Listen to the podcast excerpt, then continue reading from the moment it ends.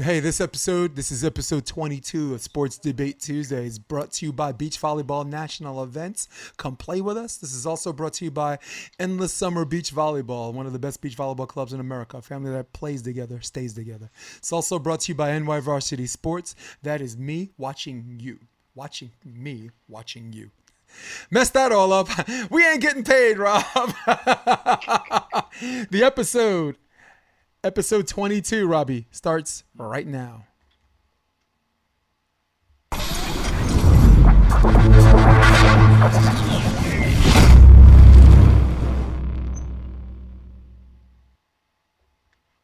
Okay, we're back. Um, guess who's back? Back again. Guess who's back? Guess who's back? Guess who's back? Guess who's back? I am here with Rob. Keep it McLean McLean. I'm Jason DeBias. Welcome. This is Sports Debate Tuesday. This is episode twenty-two. And we're trying to keep the mood light because we know when these conversations get heavy, it's like, how many times are we going to keep talking about this stuff outside of sports? Well, the answer is as long as this stuff keeps seeping back into sports, conversation is necessary. Or to quote my boy Jorge Masvidal, super necessary. Rob, um, last week, before we start off on our episode, we were talking about the Confederate flag being banned uh, last week, and we, you know, we were a little short on time where you were talking about the difference between nationalism and patriotism. I, I kind of asserted that certain uh, that nationalism is like uh, loyalty for its own sake, and patriotism is more more where uh, the power to agree and disagree, and um, dissension being the greatest form of patriotism. And you were you were getting into the the, the history of the Confederacy and, and stuff like that. Please, the floor is yours. Yeah, so I was just saying that. Um, well, I'll start off where we were last week. That you know the the difference between nationalism and patriotism is that uh, blind faith as opposed to actual service and duties. Um, you know, people, veterans, uh, people who actually are in government, who actually put the foot forward to physically be in the position to make decisions and policies. These are people who are Uh, more than just a citizen. They're a piece of society. They can be patriotic towards our country because they've actually done things to help protect, progress our country.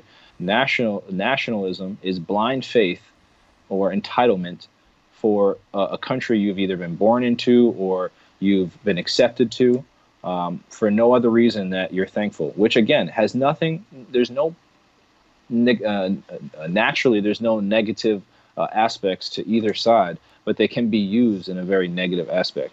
Um, but the purpose is uh, why why that connects with the Confederate flag is that um, the history going back to uh, when the Civil War even happened is that the Confederate flag uh, was created so that a brotherhood of people can come together and protect what's theirs. And they, now they call it states' rights.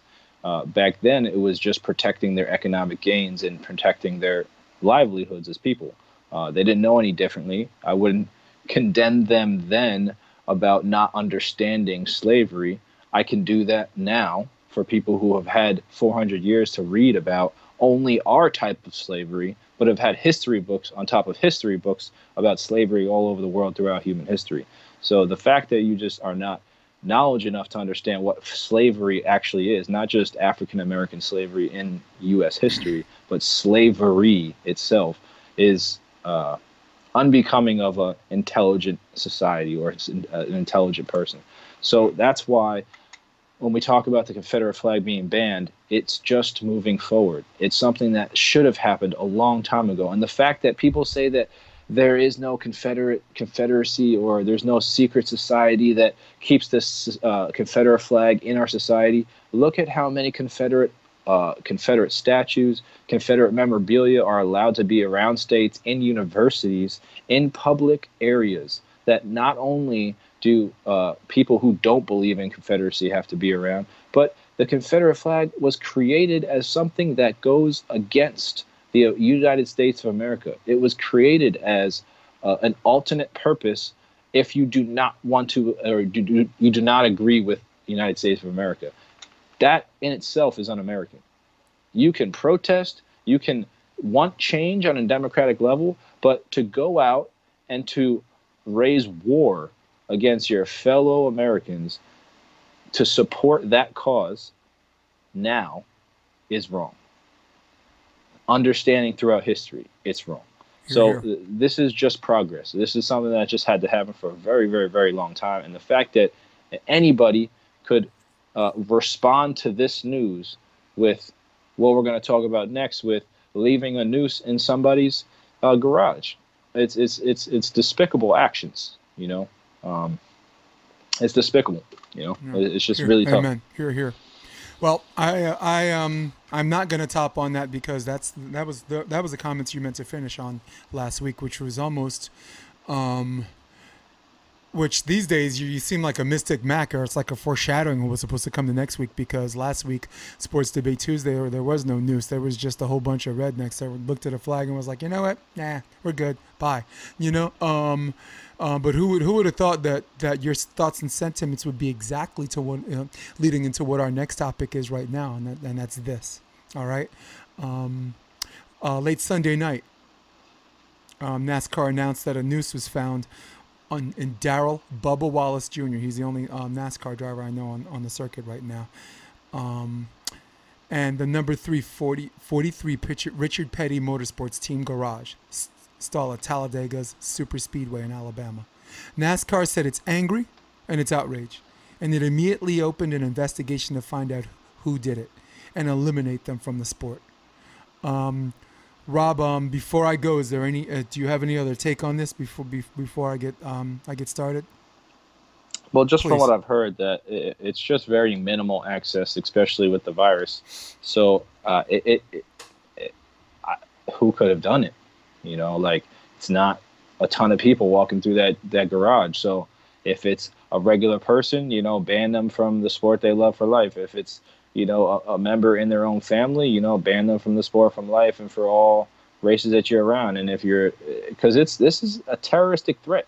That's a, it's a, a death threat upon somebody's life, but not uh, an unrealized threat. It's something where somebody physically took a weapon that they want to kill somebody with and displayed it to them in their place of work, in a public setting. That's literally a terroristic threat. So, again, I don't ha- I don't get how people don't take this uh, as offensive as whatever Antifa is doing in, in Seattle. You know, taking over six square blocks and saying no one can enter, no government, no police can enter. That's the same thing as a terroristic threat from an individual on a, a community of people. Or individuals. It's a terroristic threat. Yeah. Yeah. On Oh, on this particular individual. Got you. Yeah, totally. You know. Rob, um, well, it's supposed to be a debate show, but once again, just like Eight Mile from Eminem, you said, I, I already I know, know everything he's going to say against me. Um, the only thing I can do on this debate show is echo your sentiments. I think it is disgusting. I think it's repugnant. I think it's malignant, and I think it's putrid. Um, and um, there is no best way to say this. There is no on a good day to say this. But if someone did it as a joke because they think it's funny, your behind should be gone. All right. If someone did it because they they're they have hatred in their heart and malice and contempt, maybe over a flag, maybe because they have a problem with black people, or maybe because he's wearing Black Lives Matter on his car, and maybe because he has it on his mask. Um, and someone that has a problem with that and they do something like that, their behind needs to go. This, this, I mean, you talked about the Confederate flag, dude. We had we had a war over this, okay? We we actually we literally had a war, and a whole bunch of people died over this. All right. At this point, it's it's uh, I consider it treason. All right. I consider it against the law. It's tre- it, to me, it's always been treason. I just, you know, don't. Um, I have ignored it for a long time, just like other African Americans have ignored it, Rob. I mean, anyone who's watched, I said last week on my podcast, anyone who's watched the Dukes of Hazzard, um, you know, singing just the good old boys never meaning no harm. It was a fun show. Great actors, you know, and this and that. And, you know, but really, um, The problem, no, the, the reason why no one said anything about the flag is because it was hidden in plain sight. It's right, in, it's it's in front of us all the time, so much where it's just like you don't see it, right? The General Lee on the Dukes of Hazzard had a big old Confederate flag. The name of the car was called the General Lee, okay? And the horn was the horn's basically whistling Dixie, um, which I, I don't know, I don't know the correlation, but but that's. to to some people, that's they represent the South. They love the South, and and there's a generational people that ignored that point, just like African Americans have. There's some African American people that see that flag and they get immediately offensive, but there are a ton of African American people who did not bear that responsibility, that that that have not only seen Confederate flags in NASCAR but watched that show as religiously as me. I have friends that's like, oh, you didn't, you never, I never watch that show. Black people don't watch that show. I'm like, shut up. Shut up, okay? Because uh, um, that guy that made the song, "Look at Them Girl with the Daisy Dukes On," he wasn't talking about a piece of chicken, all right? He wasn't talking about rabbit ears. He's talking about a character named Daisy Duke who wore some denim shorts up the crack of her ass, which were so sexy that it that, that it's named after her, that they made a song about, okay? So so it's something where we collectively have to be responsible for it, all right? Um, White people have a black problem, but black people right now, they're, they're, they're, um, that that that had a black problem now are awake on it. And now um, for this, and only the subject matter, because this is supposed to be a sports debate show, but which, by the way, sports is supposed to be, take one of these things and bring all of these races together and make beautiful mulattoes like you, okay? And me sometimes. I don't know. I'm not feeling pretty today. Um, um, and sports is designed to bring us all together, and yet here we are another week talking about how uh, the act of one, one or one or many are, are making are making this divisive, but I think they got to go, and I think there has to be a law that anyone that does something like that is automatically a hate crime, and is, an, and is a minimum, a minimum three-year, uh, make it a federal crime, and, and, and a minimum jail sentence. This way, teens that think it's funny don't do it. Uh, uh, uh, people that hate that think it's funny don't do it. People that do it out of pure hatred don't do it. People that I mean, threaten even- people's lives don't do it. Go ahead. Sorry.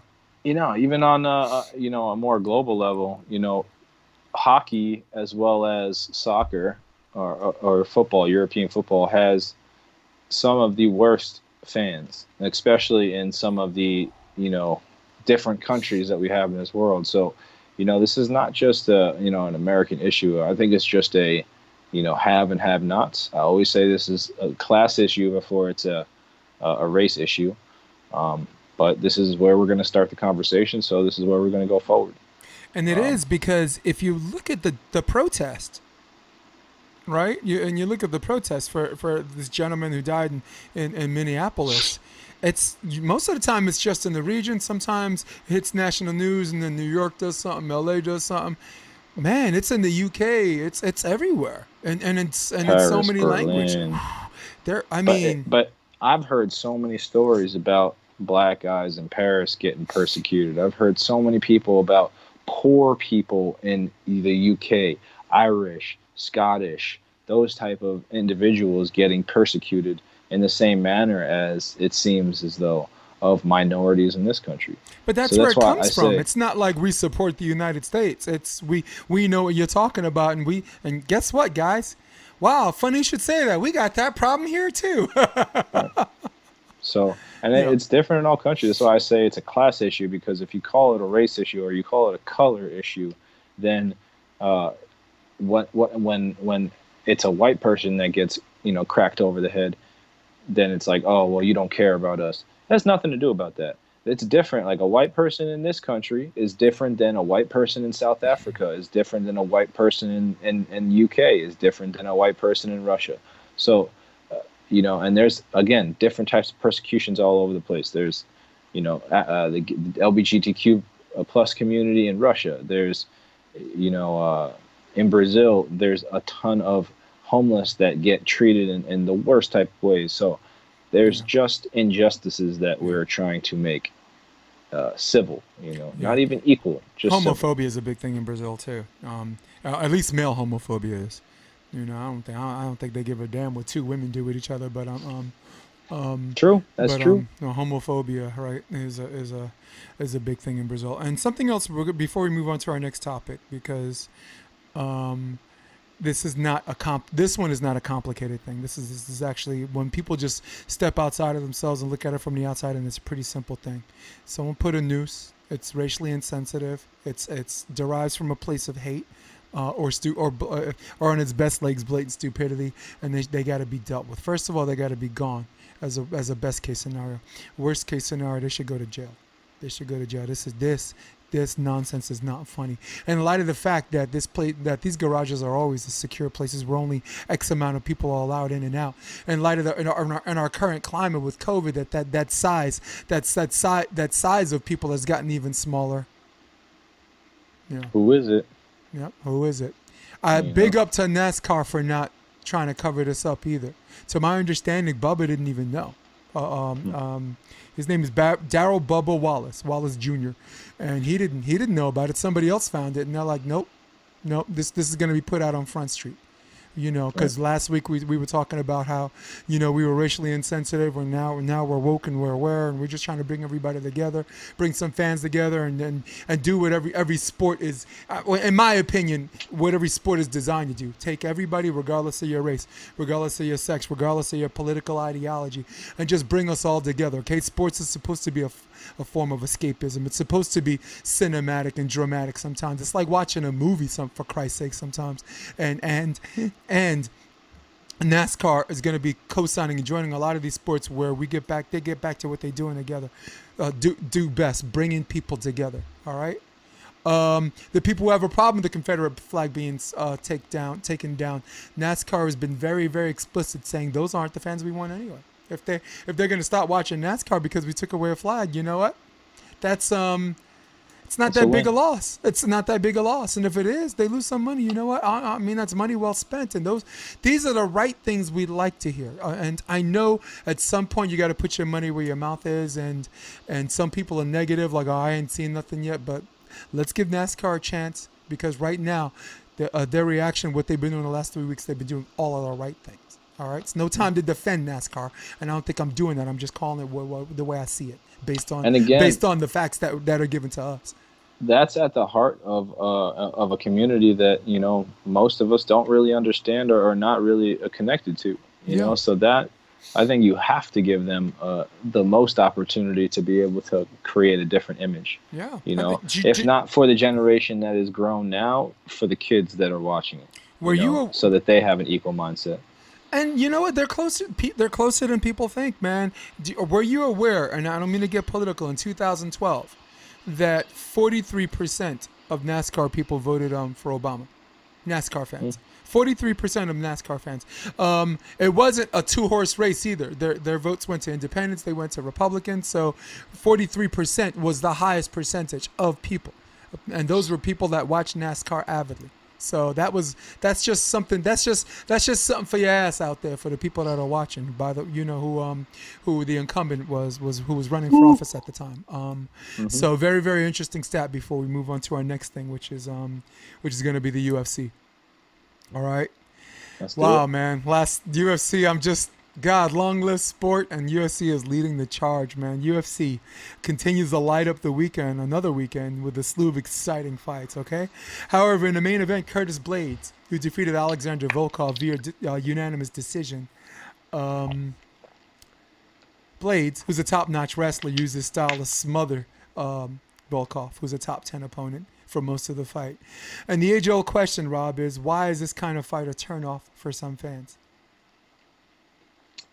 Personally, I enjoy it. Um, I feel as though... Me too. Me too.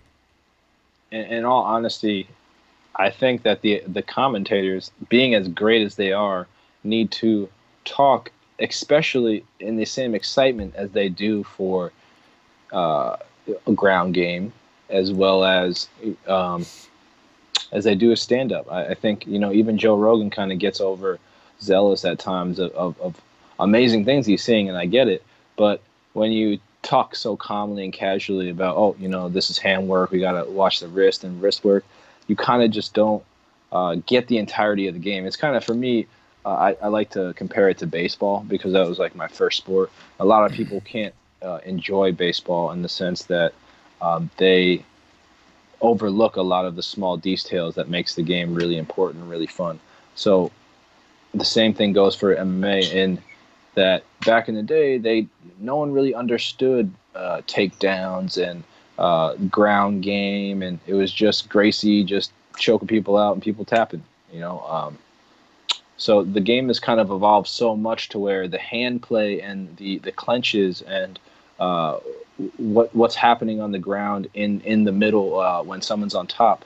Uh, it needs to be explained maybe just a little bit more to where people see there's actual effectiveness into to those moves and, and, and why they're not standing up. Because for me, that was a very enjoyable fight.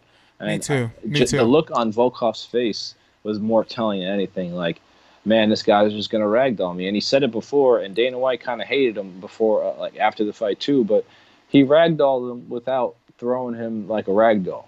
You know, he literally took him down. He did the first three rounds, yeah. You know, and even I watched the four or five like more intently, and it, it wasn't as exciting, but he still heavyweight took gas. him down whenever he wanted. Yeah, Heavyweight's I mean, gas. I mean, yeah. It was a heavyweight fight, and it looked like a light heavyweight, to be honest. But well, they move. So the, I mean, we're talking about Blaydes and Volkov. Volkov, who I think has a really, really good gas tank, which got stabbed somewhere in the end, but all, found, somehow found his second win, and I think second win didn't even score to take down himself, mm-hmm. right? Uh, um, so listen, the reason why I think a lot of people might find this fight boring is because the sport, even though it's in its twentieth anniversary, uh, um, where is it, since nineteen ninety-three, um, it's still having fans, uh, uh, attracting certain fans that, that have to educate themselves on the sport. Like if you look at the Japanese crowd watching pride fighting or watching an M M A fight, they see a takedown, they clap. They see someone escape from a submission, you hear an applause. They see someone uh, use the cage to find a way to get up, they, they it's like this huge applause. It's almost as if two you know two guys are I mean they're it's almost like Americans watching two guys just punch each other in the face like rock'em sock'em robots. So that's just uh, uh, incumbent on one on the American crowd to understand that this might not be your sport if you find this boring. Maybe You know, maybe you just like boxing, or maybe you like Muay Thai. Maybe you just like, or maybe you just need to go out on Friday night in Oklahoma and watch a couple of alcoholics just shut their eyes and bite, you know, bite down and, and, and swing wildly. If that's if that's what gives you your rush, um, that might not be, the, the U F C might not be your sport. Um, and and now, Rob, I'm not defending wrestlers who lay and pray, okay? Because that's not what happened in this fight. Blaydes wasn't laying and praying. He was he was looking to ground and pound. He was taking these small breaks, but at the same time, he's looking for an armbar. He's looking for an Americana, looking for a Kimura. Um, he's looking to see if Volkov gets his back. So it was an interesting game of chess. And me is um maybe uh, I don't I I um refuse to say I'm too close to the forest to see the trees. No, I am a, a person who watches M M A like a football fan watches football, right? Some football fans, uh, uh, they like defensive games because they, they like. Some football fans like to see the guys run the game, run the ball instead of just throwing these fifty-yard bombs. So, so and this lightning in the bottle, um, uh, uh, group of sports fans. Sometimes you're gonna have to. They're gonna be matches like that, and if you don't like it, that's fine. Don't don't buy the ticket because there's a whole bunch of people that that will. So I'm defending um, Blaydes on this one, um, uh, especially against Dana White. You know, he's like, "Oh, you said you're gonna ragdoll." I'm like, he kind of did. He, I mean, he. I mean, these are other than throwing him around, like he literally ragdolled him everywhere. Yeah. Let me tell you something. Do you know what would have happened the fifth round if these guys stood? Their arm speed, their their their. I mean, your muscles need oxygen. Their arm speed would would have been so slow. It would have looked terrible. You, did you see Kimbo? You see Kimbo against Dada five thousand? Oh yeah. I'm, now, I don't mean to go that far. I didn't mean to make that leap. But it's it's right there. I mean, was that a wrestling fight? Right? Was that wrestling? Was that grappling? No, that was two guys who who were just waiting for the other guy just to touch him so he could fall and get that nonsense over with. All right, listen. And also, the other reason is this is an important fight for Curtis Blaydes. Uh, and fans have to realize if you can't get that person out of there in the first or second round or third round, Uh, and if they're finding ways to escape and get up and they're still strong, you have to tell yourself you're not going to finish him. Because if some, uh, if you go for a finish, you might lose a decision. Blaydes is fourteen and two right now. His only two losses, guess who? Francis Ngannou. One was stopped by a doctor stoppage, by a cut, and one I thought was a little bit early, but maybe not because maybe Ngannou hits him another two, two, two times. He might be dead. Uh, um, so... Yeah, casuals. To me, my answer is casuals going to be casuals. Okay, casuals, and I and I understand the U F C has to attract a, a, a bunch of people who don't watch the sport to to grow their fan base, but not for the sake of um uh, of uh, the purity of the sport itself. Like you mentioned commentators. I mean, I don't think Michael Bisping might be the right guy to call this fight. The guy likes to see stand-up action. Uh, yeah, I mean, but but again, that's why I'm saying it's like it's on the U F C to create their to make their product palatable, mm-hmm. right? If they're going to understand that they're like they could just be good right now, but they're whether they're either reaching out or there is just a new fan base coming in, you want to keep that fan base. You don't want them to leave. So you should be making because honestly, the commentators they're not there for the the fans that are knowledgeable. In a sense, I mean, that's it's enjoyable to hear that. It's enjoyable to hear another side of the sport, but that's not you're watch. If you're a knowledgeable sports fan, you're watching to see what's happening. You don't need them to tell you necessarily what's happening. It's a, it's a nice piece, but they're there for the people that don't understand, mm. that need direction, that need uh, you know something to go on, a play by play in a sense. So uh, that's not what makes Joe so important.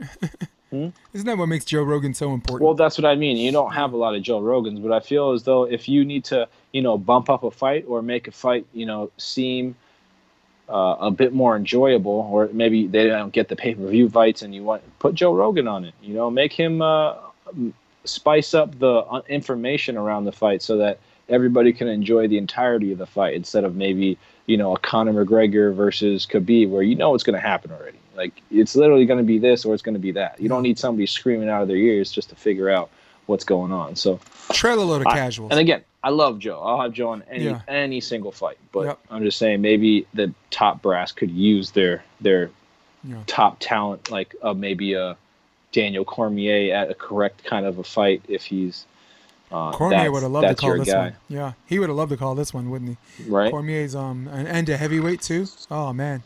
Um, Dominic mean. Cruz, hey, you know, I thought he did good. I mean, uh, at some point, these guys are going to have to be very good. I think you have color commentators. You, uh, sometimes you need a good play-by-play guy to bounce back and forth off. That's that's what made Mike Goldberg. If you remember him, he's in Bellator mm-hmm. right now.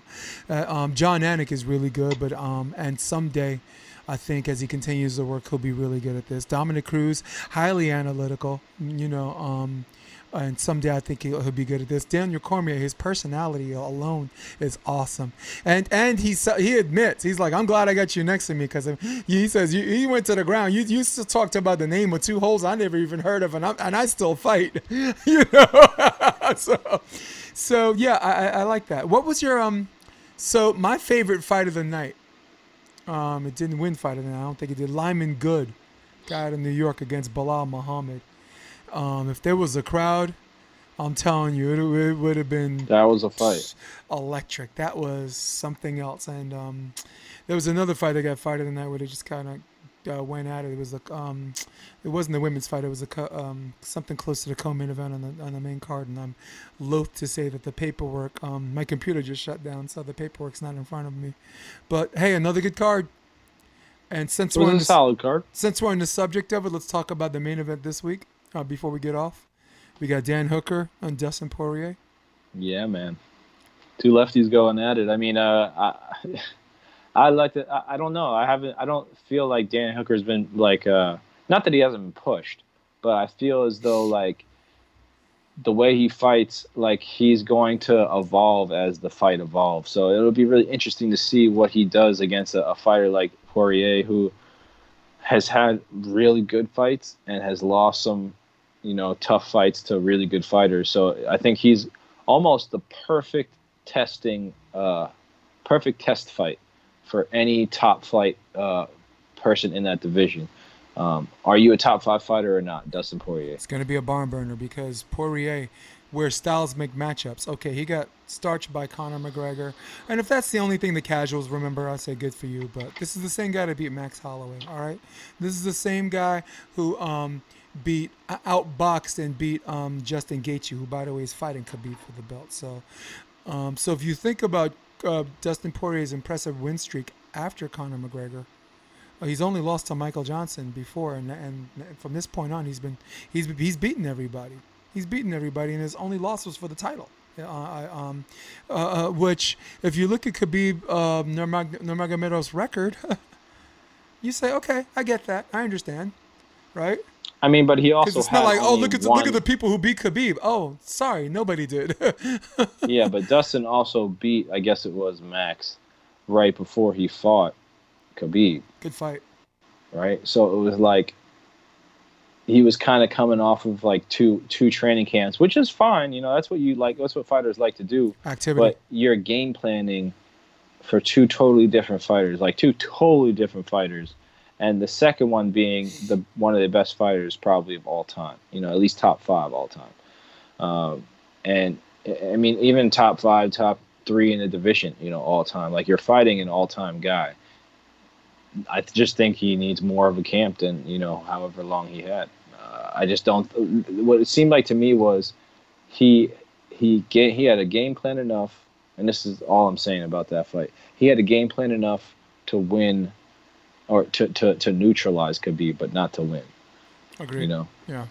So. And uh, and eventually, Khabib grows that third and that fourth and fifth arm, and you're you're doing two hand fighting, and then all of a sudden this is third hand that comes out and chokes you. It's crazy.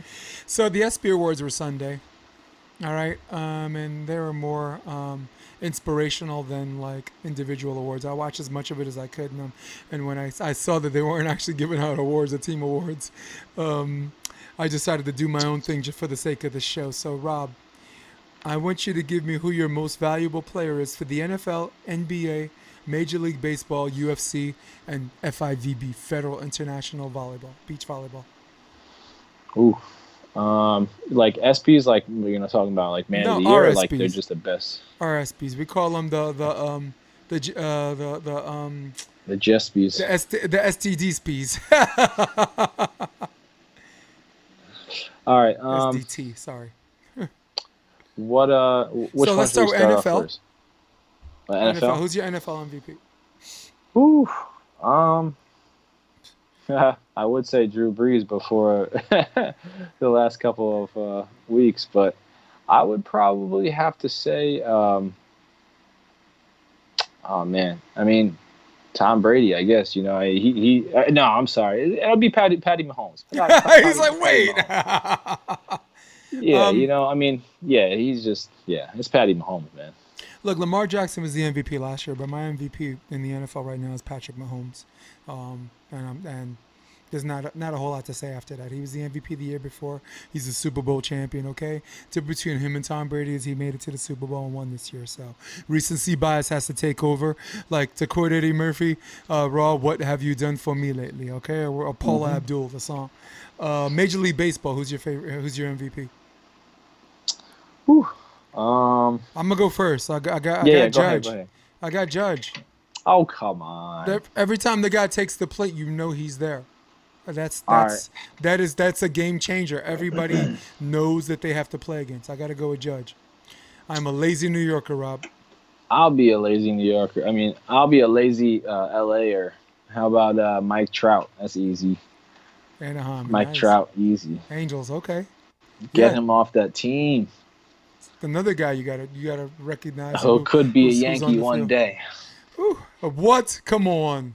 Hey yo! Oh looking man, man. At least George Steinbrenner is here in spirit, He's trying to break out that cash. And and the N B A M V P. Uh, I'm sorry. What did you say? N B A M V P.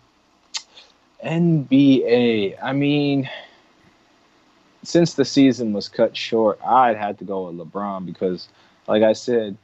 Um, at that time, he just re re re uh, you know redesigned his whole like game style, and uh, you know he just became a true point forward. You know he just embodied the position he, he wanted to play for his whole career, and now he's doing it. You know, so uh, definitely LeBron.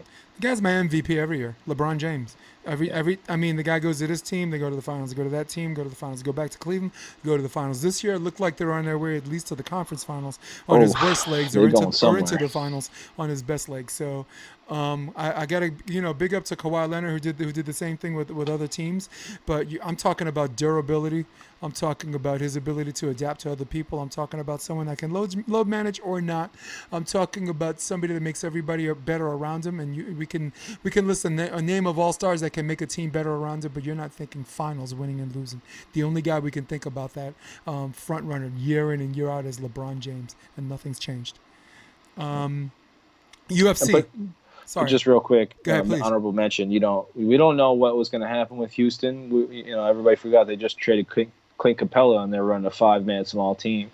So there was that, and there's also, you know, Kawhi Leonard, like you were just saying, who just won that championship, just being traded one year after. I just think it's just not enough time for Can't him. Can't be ignored. And he also got just traded to another team with Paul George, who had barely played like the year before. So there's a lot of people who could have been in that too. So I just wanted to say that, because I'm not always a LeBron guy. So I don't want people to be like, oh, you know, these guys are just LeBron guys. No, I put I put a lot of not hate, but I put a lot of uh, facts onto people trying to you yeah. know talk down Jordan in, in, in LeBron's name. So exactly. Um, and for people, but yeah, for sure and, this year. And for Rob, sure. for people listening to the show, if memory serves me correctly, I believe I, I picked the Clippers to beat the Lakers in the conference finals. So, mm. I mean, he's my M V P, but I, I, uh, my gut tells me the, the landscape is changing. I mean, Paul George, uh, this guy's load management, and George was injured most a, a lot of the season anyway, so the chemistry might be missing.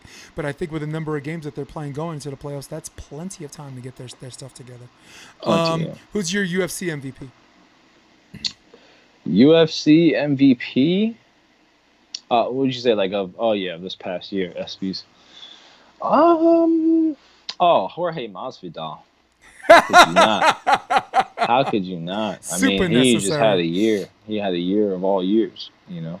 Um, but I also could second that with Henry Cejudo. Uh, I mean, as much as I dislike him, you know, he he wins. So, you know, you got to give him credit where credit's due, and that's all I'll give him, because he's uh, annoying, uh, to say ad- ad- the least. Admitted, but he's admittedly annoying. It's not like he's... Yes. There's some people that are uh, oblivious, or they they just think whatever. He's like, no, I get it. Some people, you know, some people like me. Some people don't. Uh, my M V P is Amanda Nunes. Um... I mean, she's still a year removed from starching Chris Cyborg, and she's been a defending champion, and she's been all in all the Modelo commercials, and she's finally getting her shine. And and as far as uh, being on the straight and narrow, oh, you know, um, openly gay fighter, and nobody cares, uh, um, and represents her sport with integrity, uh, leadership, and, and, and a heightened level of class. Um, my second up is um, Israel Adesanya. Short, short amount of time in the U F C. Never mind, Nick's martial arts has become the champion. He's knocked out Ma- Ma- uh, Mike Whitaker, but he might be uh, past the year removed for that, so he's a close second.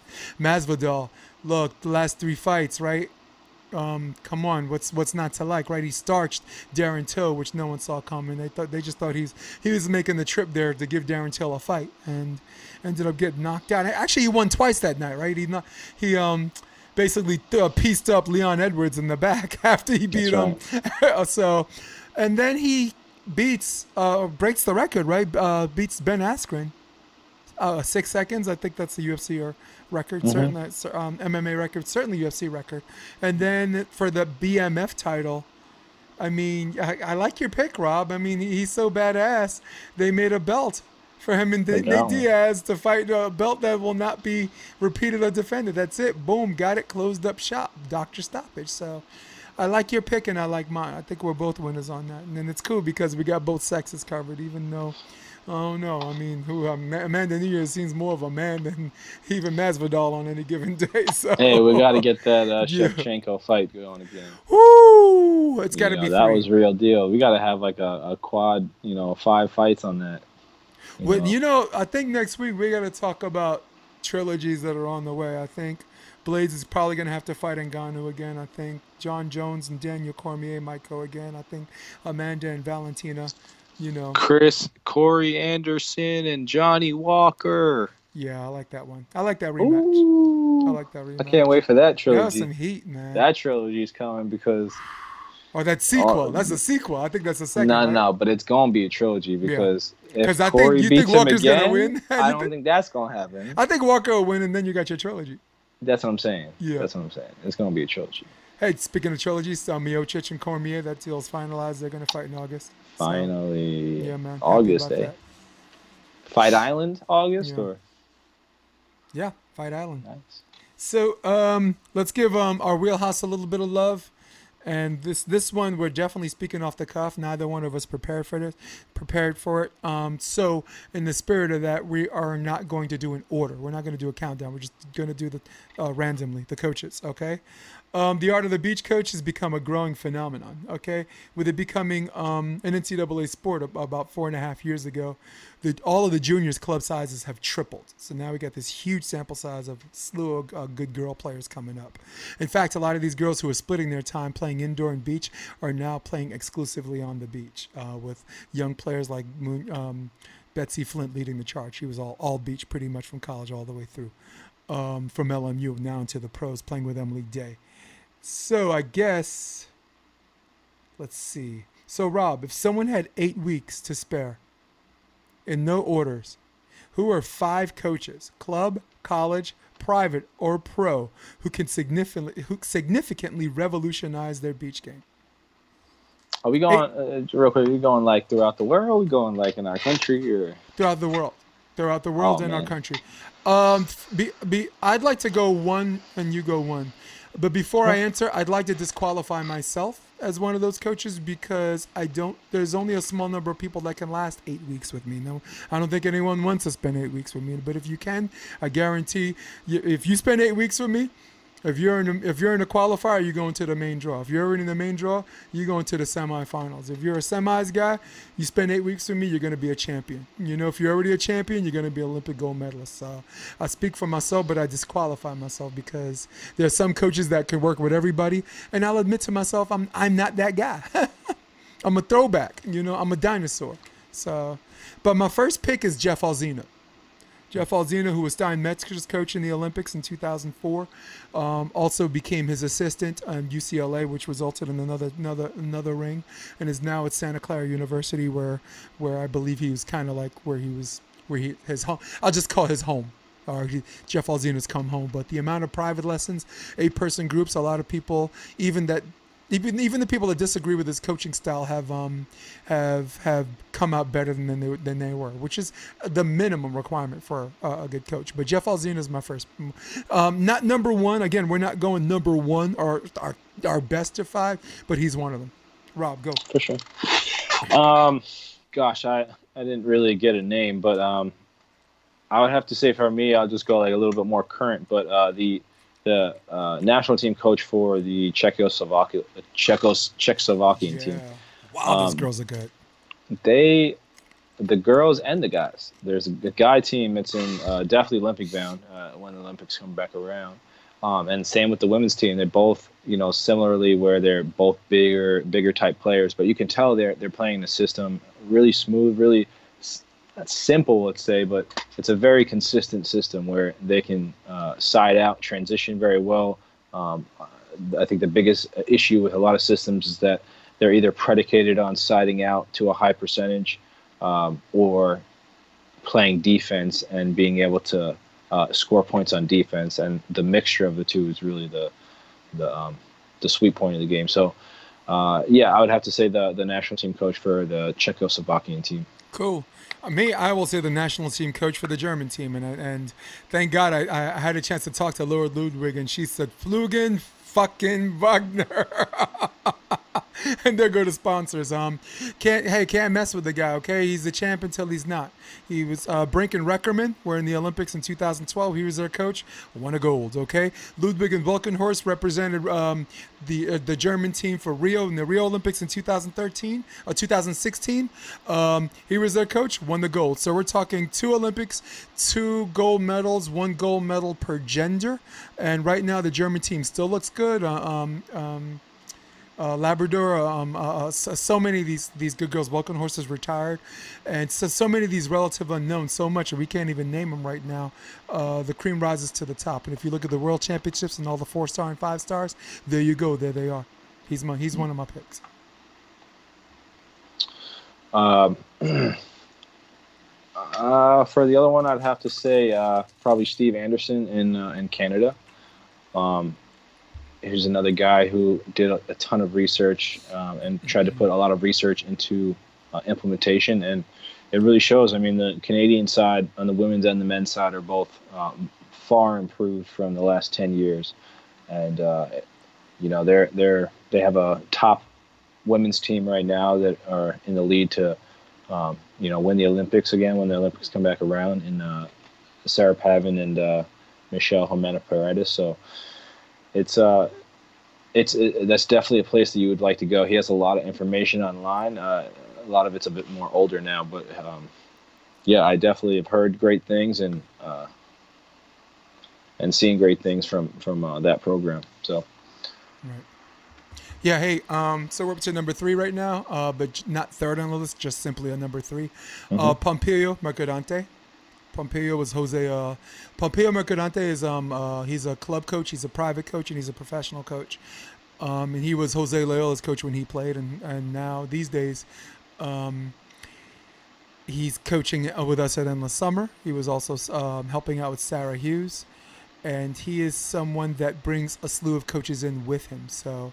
In this, in the spirit of the, of the topic, uh, and the, the title, the, the the question is: if you have eight weeks to spare, and you want someone to revolutionize your game in an eight-week period, and uh, which coach would you pick? And I pick him because not only does he bring a, a wealth of knowledge, he's been coaching for thirty years. All right, Rob, I've been coaching for twenty-one years. All right, but this much indoor, this much outdoor. This man's been coaching beach for thirty years. I can't even imagine how many times the rules have changed in thirty years. So, so he brings in Arturo with him. He brings in, and you can name some of these names and maybe tail off and help me out with some of these names that he brings with him. But he brings an army with him. So it's him, and it's like you and who, you and what army? Let me tell you something. Pompilio, Pompilio has got an army, and he brings it he's with him. He's got an army. He's got a family. He's got. He brings it all. Yeah, he's got sons. I mean, so he's definitely. He's it because just like Wagner, right? Um, he's not someone you're you're probably going to get new ideas from, but the staff that he brings with him, it's an army. There's probably more coaches than than than you, your doubles partner, and the people you're scrimmaging against. It's probably five of them and four of you. So, um, yeah, make mine Pompilio. For sure. Um, my next one would probably be uh, the Norwegian. Uh, head coach, I would have to say, I, I don't remember his name, but it's obviously Anders Moll's dad. Um, we didn't do M V P for F I V B. We'll do that after this. Shoot, yeah. Sorry, but it's Moll, right? Yeah, it's do Moll's we both dad. Agree it's Moll, so we can skip that? All right, go ahead. Yeah. So, but uh, yeah, Moll's dad is like the the coach basically, and wh- whether it's uh, the implementation of the school or the fact that they were allowed to be able to play that long, or just the fact that he is a great coach. But whatever happens in that Norwegian area of beach volleyball has been super consistent. It's been not even necessarily innovative, but the technique that they that they train there is just it's it's very, very good. It's clean. You know? It's clean. It's very clean. Very clean. Blocking, Jeez. Hitting, defense, passing.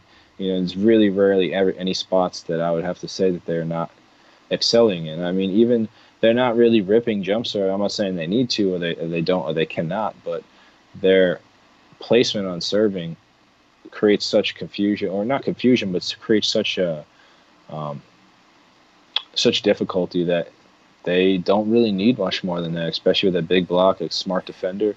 Do you, you know, ever? So. Do you, some of their games? I don't mean to insult them, I mean, you know, I'm not insulting when I, I use the word boring. Some of the games are boring because they don't. You never see these guys out there trying to trying to do more than what they do. That they usually do. Like Bill Belichick, they're out there and they're doing their job and they're doing their job well. And and and they, they create such big gaps, just just outclassing people. It's like, oh my God, you already know how this match is gonna go. Why am I even watching it? So so when I say boring, I mean boring in a good way. But but no, exciting hitters.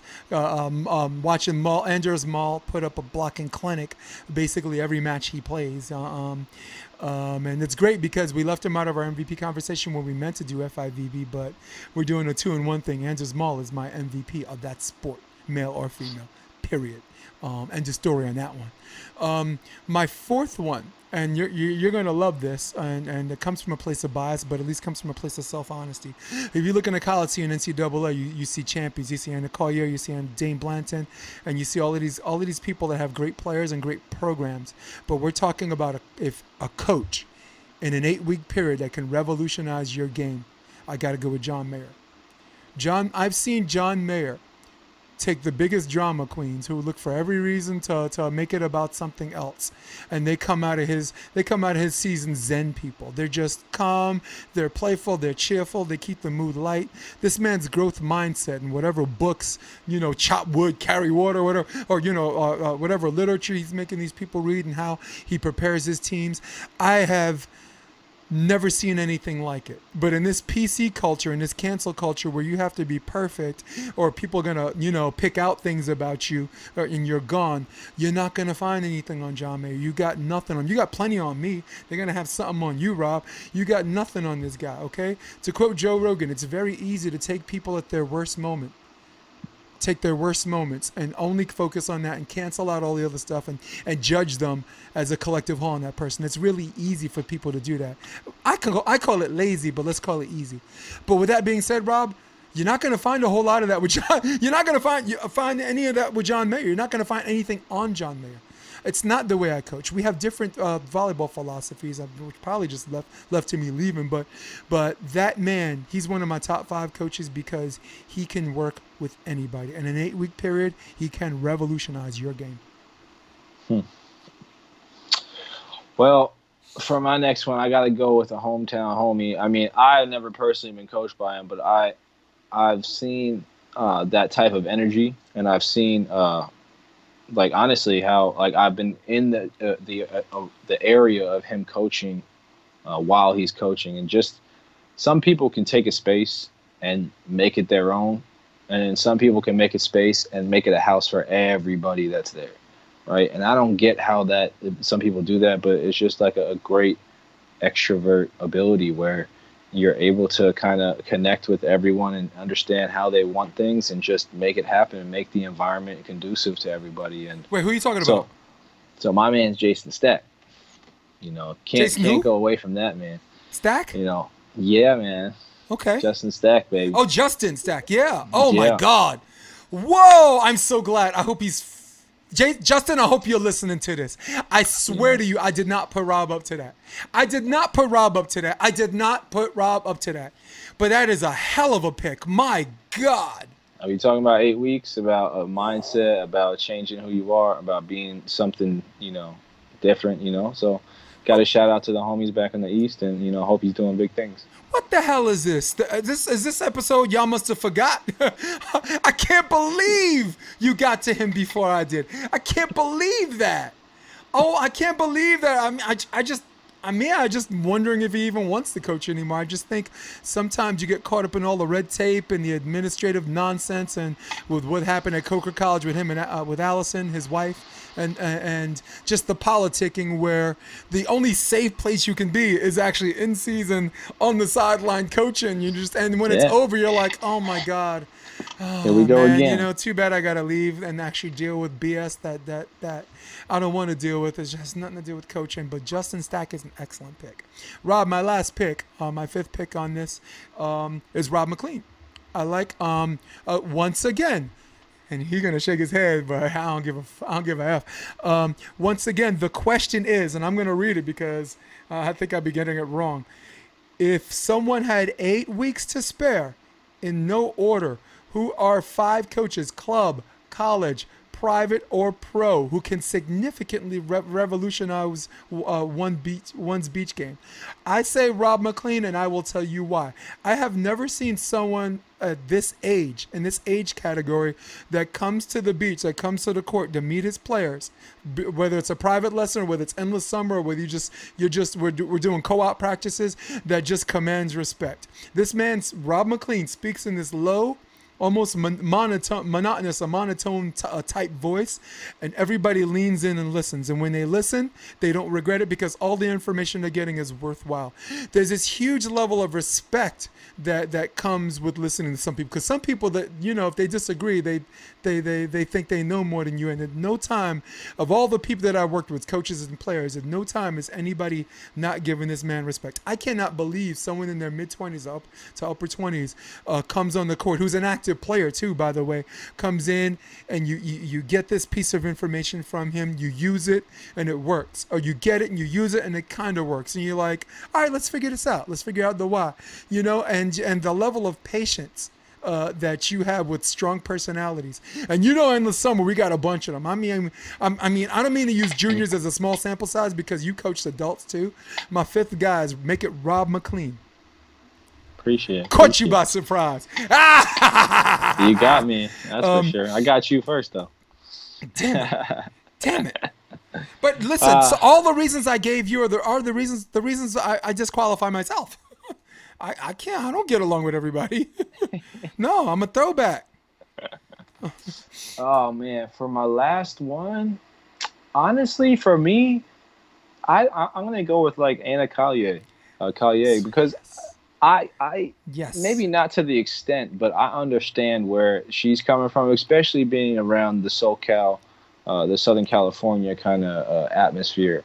Um, you know, U S C being, like, that school to go to in any sport, just because of the, the funding that the athletics really get. It's like you're treated like kings there. So, she, but she's a complete campus. Package. Yeah, again, it's in the package. It's, it's all part of the plan, you know. She and, is. Well, yeah, she is. But I'm saying all of that, you know, gets gets that, uh, you know, the want to go to that school. And then, you know, I don't think if anybody laid it out as plainly as it was going to be, anybody would ever really want to go there. But at the end of it, you always say, "Oh, that was the greatest one. That's the greatest coach. I can't believe that. It changed my life." You know, for the ninety-five percent of the people that go there and are supposed to be there. So for me, it has to be her, because in that eight-week period, she will she could change somebody from a normal human being to, you know, a superhero in the, on the volleyball court. And and that's that's that's really what, what's the difference maker. I think, honestly, anybody could make somebody better over a long period of time. But we're talking about a scheduled, organized, small period of time where you need to get better and there can't be any going back. There's only progressing, you know. Uh, she she definitely be my pick. And and Rob, you want to talk about someone that that commands respect? She's the last of the red hot power women. You got Lauren Bacall, you got Sophia Loren. I said this last week on, on on the podcast with Eric Anderson. It is the type of woman, that old school black and white film actress, that walks into a room, and men know how to behave themselves. Men actually stand up when she comes to the table. You know, she, she goes to leave. They all get up. No, no, no. You don't have to get up. You know, that's her, man. That's it. Uh-oh. Wait a second. Did you hear that? Are we back in New York? That concludes our Volleyball Five Coaches. And big up to everybody that made our list. And honorable mention to all of the the um the people, the former players who become coaches and just working it out. Um, um. Again, we have a lot of Olympic gold medalists here. Rich Lamborn's an Olympic gold medalist, but I don't have a big sample size with him. I don't. I just don't know enough. Well, this uh, is kind of um, what I wanted to say too. Yeah. Is like, you know, to the people that, you know, will listen to this or don't listen to this, or, you know, get upset that they're not on the list, or how could you say Humpilo instead of uh, Tyler Hildebrand? I don't know. I don't know Tyler Hildebrand. Yeah. You know, there's a very small amount of people that know Tyler Hildebrand's beach game capabilities, or Rich Lamborn's, you know, beach capabilities in coaching, because he coaches five, ten people. Yeah. You know, there, there's Pompilio literally coached Jose Loyola. You know, Jose Loyola is out on the beach coaching. You don't have to be so uh, discriminate towards the Stars. Types of people that you're in. I'm not saying right. in, in a racist way. I'm just saying yeah. open your doors to people that don't play the game yeah. uh, the way that you're playing it, and test your system.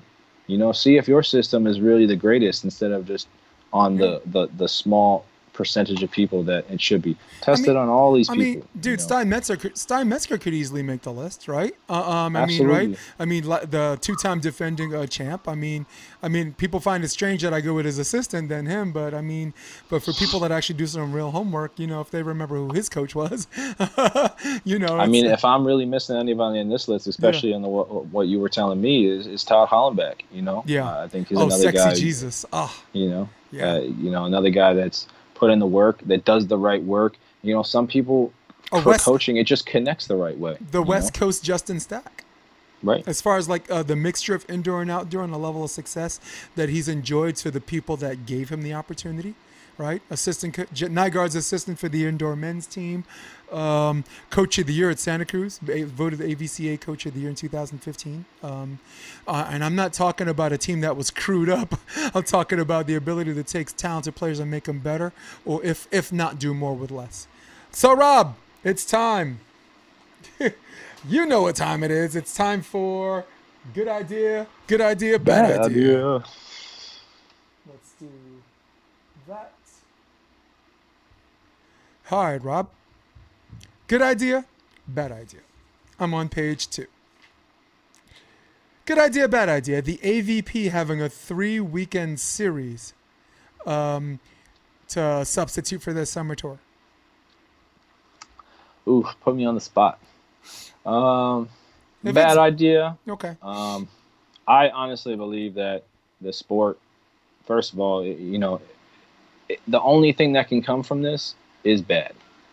You're going to exclude the people who build the sport up at the very grassroots level, and then you're going to go to a city that is one of the worst places to go in, in terms of the virus, uh, and just type, types of ca capacity and, and the, the ability to have a small space and a lot of people.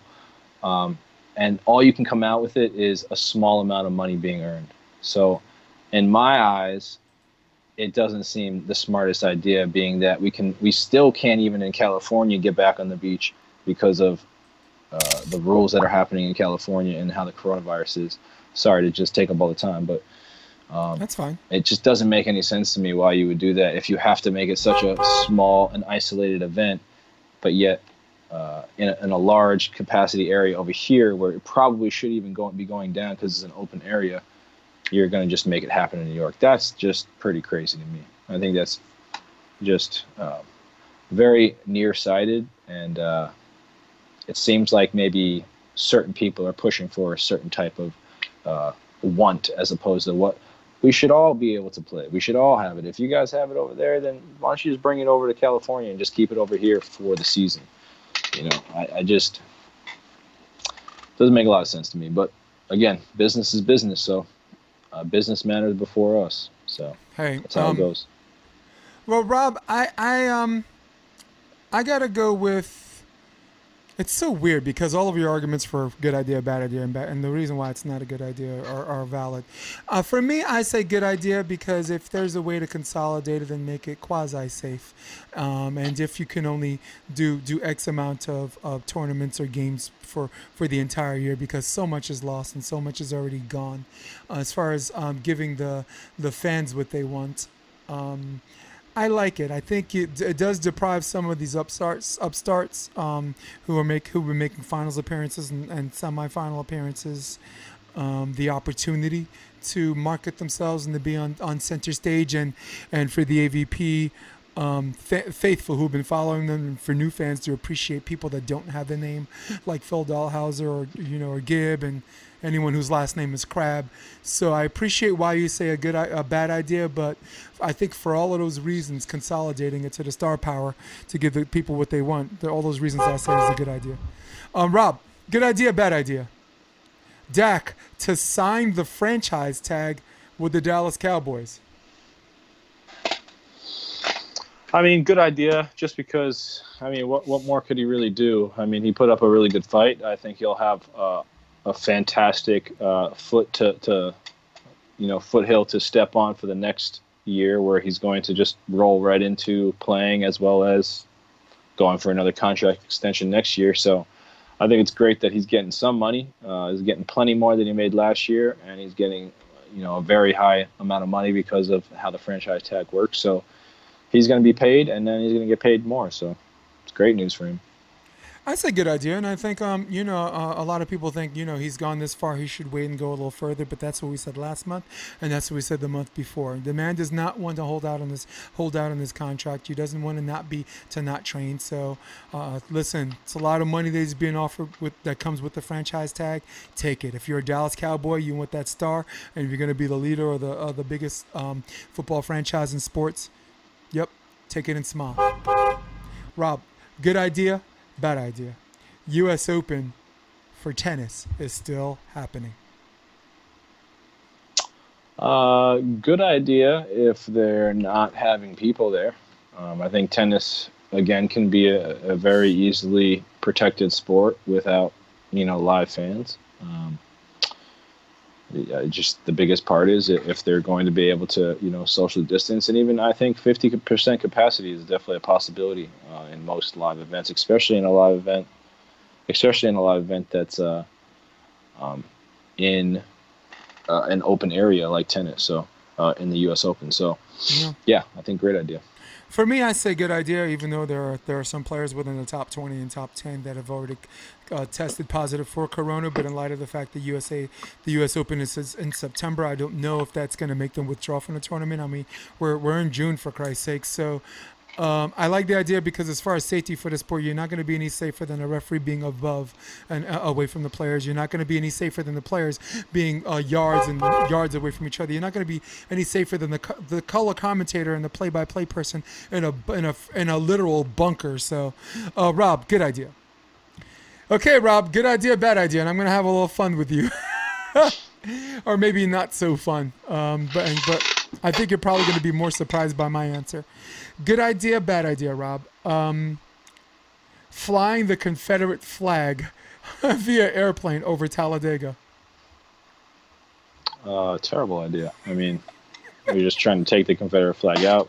Definitely shouldn't be absolutely anywhere. So definitely just bad idea. You can cut my time down to fifteen seconds. All right, Rob, you ready? I think it's a great idea. Do you know why I think it's a great idea? Because whoever is flying that plane, whoever flew that plane, whoever helped him put him on that plane, whoever he's associated with, we get to know their name, okay? We get to know where they work. We get to know who their relatives are. Because, Rob, I don't want people, I don't want racists hiding.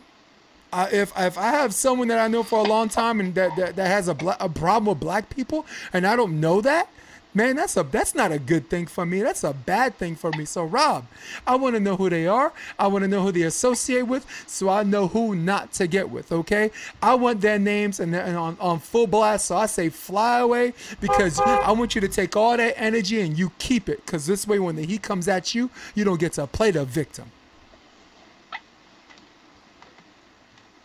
Oh, okay, and I'm back. Surprising answer, but at least the rationale is um uh, on point, right? Keep Absolutely. that yeah. Hey, keep that same energy. Don't don't don't be like oh oh I have a black friend. Nope nope nope. I don't want to hear it. Da, da, da, I don't want to hear it. Nope.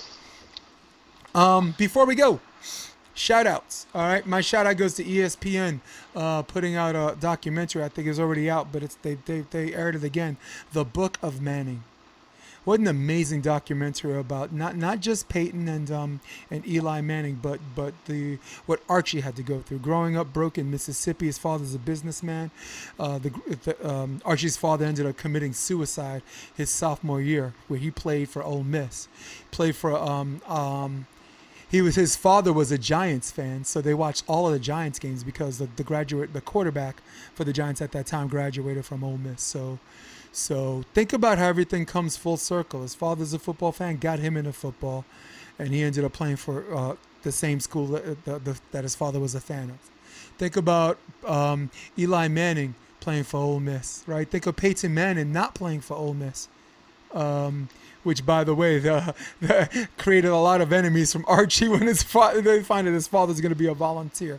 So I want you to appreciate this guy and his hard work and And him ended up having to play for the Saints, with the, who they called the Aints back then. Who was the man was literally running. You want to talk about mobile quarterbacks? He was the Michael Vick back then, and I didn't know if he was just evasive or to score. If he was literally just trying to not get hit all the time. Um, never had a winning season, but ended up having two sons um, that were raised the way you should be raised. One of the sons said, "When my father came home, you never know that he lost a game." He, he checked football at the door. You never know if he even won or lost the game because we knew when it was time to be a father, it was time to be a father. And in no time, because a lot of people want to mold and, and mold and shape their kids into being these elite athletes, at no time did he make his kids play football. He says, you go out there and you're going to play baseball, play baseball. The kids wanted to play football to honor him because of the father he was. And, and I, I no, sorry, and I want to finish with this. If I told you that I had two sons, The, the rarity of having two guys with the same last name that, that get to play Division One football in college, that actually get somehow get into the N F L, that somehow, some way, become, both become the number one draft pick different years, that somehow, some way, have a winning record on their teams, that somehow, some way, get their teams to the playoffs, that somehow, some way, get their teams to the Super Bowl, and that somehow, some way, the Super Bowls happen to be back-to-back per brother, I would you would have told me I was crazy. You'd be like, Jay, buy me a lotto ticket because I'll with those odds, if you win, I'm going to be rich. Um, floor is yours. Yeah, no, I mean, it's crazy to think all that, and neither of them were very good athletes at all. So, yeah, it's pretty crazy to think that. No, I mean, they were good athletes at the high school level, but, but you know, college and... And, and that's it. Where it was, yeah. Yeah. Michael Strahan once said that they played a game in England, I believe against Miami, and they did a, a quarterback keep or like a bootleg play, and the entire world was fooled. The entire world was so fooled that Eli was running the score, and Michael Strahan was like, I watched him. I went to the back. I got a drink of water. I came back, and he was still running. And I'm like, he is the slowest guy ever. And he is the more athletic of the, man, of the Manning I know, brothers. I know. Peyton was the worst. I don't think like they had a rating on Manning for that. So that's my shout-out. Anything else you want to say before you leave? All good, man. All good. I like it. I think you said it all in the beginning, man. Uh, yeah, Rob, very, very good opening, man. So, um, hey, that's it, people. I had enough of you, and I think I speak for my man, Rob McLean. Keep it McLean, McLean, that he's had enough of you too, okay? For all of you watching at home, for all of you online on your with your iPhones at Starbucks, of course, social distancing. For all of you on your desktop, because that's how us old people, old school people do. We rule the world. For Rob, keep it McLean, McLean. I am Jason DeBilius. I'm about to say hit my music because we We're out. Come check out the Option Podcast on option d b dot com. It's also available on iTunes and Spotify and on YouTube under the N Y Varsity Sports handle. You're going to love what you hear.